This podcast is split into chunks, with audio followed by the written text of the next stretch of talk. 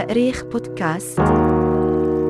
مستمعينا الكرام معكم محمد القيسينيان وأنتم تستمعون إلى حلقة جديدة من سلسلة صحراء المرابطين على تاريخ بودكاست. إذا في هذه الحلقة سنناقش المعطيات الاقتصادية في صحراء الملثمين ما طبيعة الاقتصاد الذي كان قائما خلال هذه الفترة في الصحراء؟ وما هي أهم الأنشطة الاقتصادية التي كانت تمارس من قبل الملثمين وجيرانهم خلال هذه الفترة؟ طبعا كان للظروف الطبيعية التي تحدثنا عنها خلال الحلقات الماضية دور ومساهمة مهمة جدا في تحديد وتشكيل الاقتصاد في الصحراء. ذلك أن هذه الظروف الطبيعية فرضت على السكان نمطا معينا من الحياة وهو ترحال. فغالبية سكان الصحراء كما تحدثنا خلال الحلقات الماضية كانوا رحلا ونتيجة لهذه الوضعية فإن الاقتصاد كان لابد له أن يكون هو كذلك اقتصادا متنقلا إن صحت العبارة. فقد كان الرعي هو المصدر الاقتصادي الأول لساكنة الصحراء. علما أن طبيعة هذا الرعي تختلف من جزء لآخر من أجزاء الصحراء. كما سنفصل فيما يلي. وإلى جانب الرعي كان هناك حضور خجول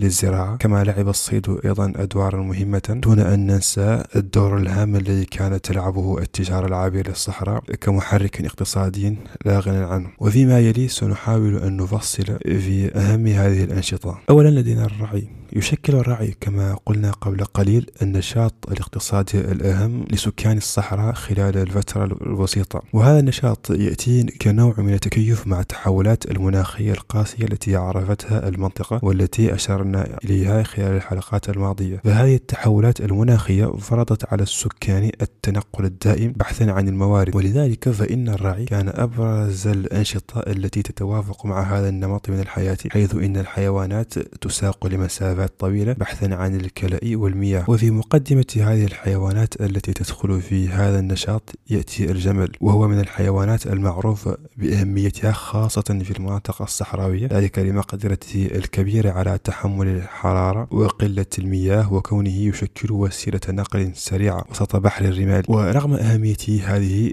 فإن المؤرخين يختلفون حول ما إذا كان الجمل حيوانا طارئا على الصحراء أم قديم وأصيل فيها. في هذا المجال يرى ستيفن جزيل أن الجمل طارئ على الصحراء ولم يدخلها إلا مع القرن الميلادي الأول مع الرومان الذين استخدموه لتوسيع نفوذهم على حساب البربر. هذا قبل أن يستخدمه البربر بدورهم للسيطرة على الصحراء وطرد الزنوج منها. في حين يرى غوتيه أن الجمل حيوان قديم في الصحراء غير أنه انقرض من المنطقة خلال فترة من الفترات قبل أن يعود إليها مجددا مع الرومان علما أن هناك آثار تفيد بأن الجمل حيوان قديم في هذه الأرجاء ظل فيها لفترات طويلة. وعلى كل حال فإن عبد الله العروي لا يرى خلافا جوهريا بين رأي غوتيه ورأي كسل حيث يعتبر أن كل منهما يحاول بطريقته الخاصة أن يلمع الدور الحضاري لروما باعتبارها من جلب هذا الحيوان المهم إلى المنطقة رغم الأدلة والإشارات التي تفيد بقدمه في هذه الأرجاء. وعلى كل حال فإن كثرة الإبل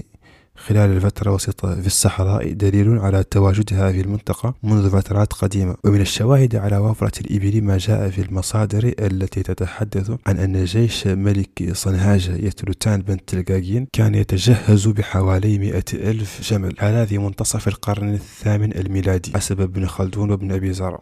كما يرى ابن حوقل أن الإبل كانت كثيرة في أوداغوست حيث يقول وعندهم من الجمال الكثير ويضيف الكاتب نفسه في موضع آخر متحدثا عن ممتلكات أخت ملك أوداغوست قائلا وكان رعاتها مئة مع كل راعي مئة وخمسون جملا. ومع أن هذه الأرقام لا تخلو من المبالغات إلا أنها تعطينا صورة واضحة عن كثرة أعداد الإبل في المنطقة خلال هذه الفترة. وتتمركز الإبل أساسا في المناطق الشمالية والوسطى من الصحراء في معظم فترات السنة وهذا لوجود المراعي المناسبة كأشجار الطلح وأيضا لخلو هذه المناطق من البعوض الضار. هذا إلى جانب تواجد آبار المياه المالحة تصنف على أنها مفيدة لصحة الإبل التي تعد حيوانات استراتيجية استراتيجية ومهمة في هذه الأجواء الصحراوية. يضاف إلى الإبل الغنم والبقر في المناطق الجنوبية والساحلية. فالغنم لا تستطيع تحمل الظروف القاسية جدا وهي بحاجة مستمرة إلى وفرة المياه والكلى. وكانت تتوفر بكثرة في المناطق الجنوبية حيث كانت أسعارها منخفضة جدا. ونفس الأمر تقريبا ينطبق على الأبقار التي تحتاج إلى الكثير من المياه وبالتالي فإن المكان الأنسب لها هو الجنوب قرب ضفاف النهر وهي تعد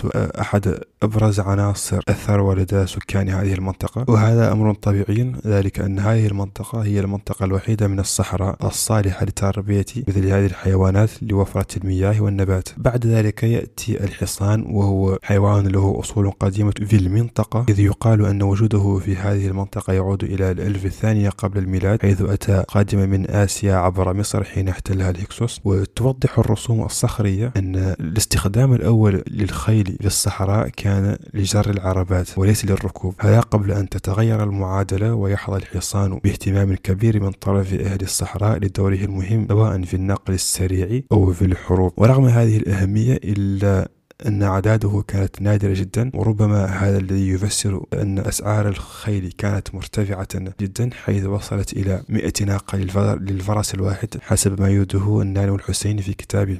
وأخيرا في نهاية القائمة تأتي الحمير التي كانت تستخدم في نقل المياه من الآبار وغير ذلك من الاستخدامات اليومية. اذا ثانيا لدينا الزراعة. ورغم أن الزراعة نشاط اقتصادي قديم في القارة الإفريقية إلا أن الكتاب العرب خلال الفترة الوسيطة حين يتحدثون عن أهل الصحراء يصفونهم بأنهم لا يعرفون الزراعة. غير أن هذا الوصف لا ينطبق على المنطقة بأكملها. إذ تمدنا نفس المصادر بمعلومات يمكن أن تساعدنا على رسم أو تحديد بعض المناطق الزراعية المختلفة في الصحراء وهي على النحو التالي. أولا لدينا المنطقة الساحلية في الجنوب إضافة إلى بعض المناطق في الشمال والوسط وهذه المناطق تعتمد أساسا على زراعة الواحات ويبدو أن التغيرات المناخية هي التي دفعت السكان إلى تغيير نمط العيش والاعتماد على الرعي أكثر على حساب الزراعة التي لم تعد الظروف تسمح باستمرارها بذلك الشكل الكبير حيث تكشف الأبحاث الأثرية عن آثار للزراعة في أماكن لم تعد صالحة لها اليوم. وكان سكان الصحراء خلال الفترة الوسيطة يمارسون نوعان من الزراعة أساسا وهما الزراعة الموسمية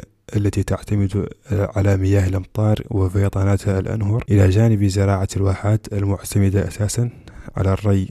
إذا بدأنا بالزراعة الموسمية فإنها كانت تمارس أساسا في المناطق الساحلية الجنوبية حيث تفيد الدراسات التي قام بها روبر فيرني بممارسة هذه الزراعة. أو بممارسة الزراعة البعلية في مناطق مثل الآفلة والإعصابة والتجانس. وهذا الأمر اليوم يكاد يكون مستحيلا في نفس هذه المناطق نظرا لضعف التساقطات المطرية. وكانت المزارع خلال هذه الفترات تقع قرب الوديان وتحيط بها القرى وتفصل بينها جدران صغيرة. وواجه, وواجه المزارعون خلال هذه الفترة مشاكل عديدة منها السيول التي كانت تفيض على الحقول بعض الأحيان ورقة القصة الأرضية. وتحتاج هذه هذه المزارع وتجهيزها إلى جهود كبيرة. ويوفر النهر والمناطق المحيطة به إمكانيات أكثر لكثرة الأمطار وفيضانات النهر وروافده مما يساعد الناس على ممارسة الزراعة. الأمر الذي دفع سكان هذه المناطق الجنوبية القريبة للنهر للارتباط أكثر بالأرض والاستقرار. وبحسب البكري فإنهم كانوا يزرعون في العام مرتين وربما في هذا إشارة إلى الموسم الشتوي في والو بعد تراجع الفيضانات والموسم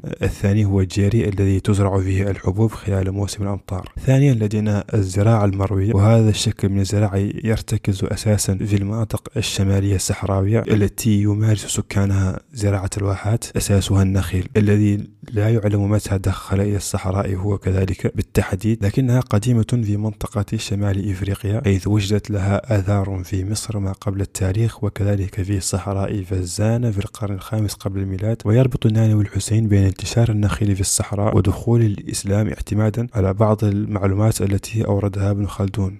وأورد الكتاب العرب معلومات آه، تفيد بكثرة النخيل في الصحراء خلال الفترة الوسيطة من ذلك حديث البكري عن أزوغي في الشمال الموريتاني حاليا وكيف أنها كانت تحتوي على حوالي عشرين ألف نخل. وهناك حصن يسمى أركي حوله نحو عشرين ألف نخلة.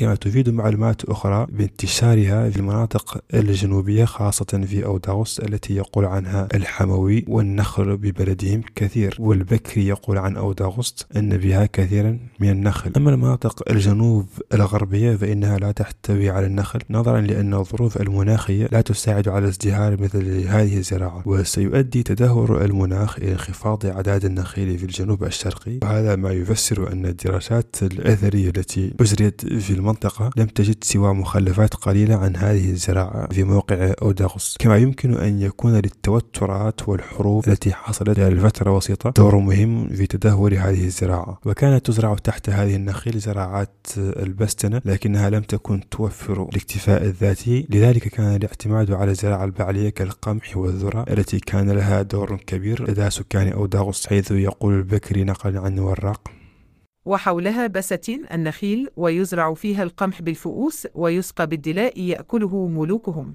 وأهل اليسار منهم وسائر أهلها يأكلون الذرة ثالثا لدينا الصيد وهو من النشاطات القديمة في المنطقة وتدل على ذلك الرسوم الصخرية التي تؤكد كذلك بدورها على التدهور المناخي الذي حصل في هذه المنطقة حيث أن هذه الرسوم تصور حيوانات كانت موجودة بكثرة في المنطقة قبل التصحر مثل الفيلة والزرافة وغيرها. ويرجع تاريخ هذه الرسوم إلى حوالي 1200 سنة قبل الميلاد. وكان هذا الصيد الذي يمارس خلال الفترة الوسيطة يشمل حيوانات مثل الغزلان والظباء والنعام ويضيف البكري حيوانا آخر سماه باللمط. وكان الصيد يتم بأدوات بدائية كالرماح والحراب والسهام. وإلى جانب هذا الصيد البري كان هناك الصيد البحري الذي نجد ذكرا له في المصادر الوسيطة عند كل من ابن الأثير والإدريسي حيث يقول إدريس عند حديثه عن أهل قمنورية فلم يبق من أهل قمنورية إلا قوم قلائل متفرقون في تلك الصحاري وبمقربة من الساحل عيشهم على الألبان والحوت. ويفهم من حديث يحيى بن إبراهيم مع عبد الله بن ياسين حين عرض عليه فكرة الإنزواء في الجزيرة والطريقة التي وصف بها الجزيرة وما بها من حيوانات أن الصيد البحري كان كذلك يمارس خلال هذه الفترة. إلى جانب الصيد والزراعة والرعي هناك نشاط آخر لا يقل أهمية ألا وهو التجارة. والتجارة خلال الفترة الوسيطة كانت تلعب دورا مهما. ليس فقط على المستوى الاقتصادي إنما كذلك على مستويات عدة كالمستوى الاجتماعي والسياسي. ونظرا لأهمية هذا النشاط خلال هذه الفترة ولثقل وزن وزنه فإننا سنؤجل الحديث عنه إلى حلقات لاحقة نفردها له. نتحدث فيها عن كافة التفاصيل المرتبطة بهذا النشاط بدءا من تجهيز القافلة مرورا بالطرق المختلفة وصولا إلى البضائع المتبادلة. ذلك لأن هذا النشاط يحتاج إلى دراسة وحده حتى نستطيع أن نفهم حجمه وثقله. وخلاصة القول هنا أن الظروف المناخية الصعبة لعبت دورا مهما في تحديد وتشكيل طبيعة الاقتصاد في منطقة الصحراء الملثمين خلال الفترة الوسيطة حيث أن هذه الظروف فرضت على هذه الشعوب أن تتكيف مع ما تقدمه من موارد وإمكانيات قليلة. هنا لابد أن نشير أو نشيد بمقدرة هذه الشعوب على التكيف مع هذه الظروف الصعبة والنجاة فيها بل على مقدرتهم على استغلال هذه الظروف وهذه الموارد القليلة من من أجل تشييد كيانات سياسية سيكون لها تأثير كبير على مجرى مجرى التاريخ في المنطقة.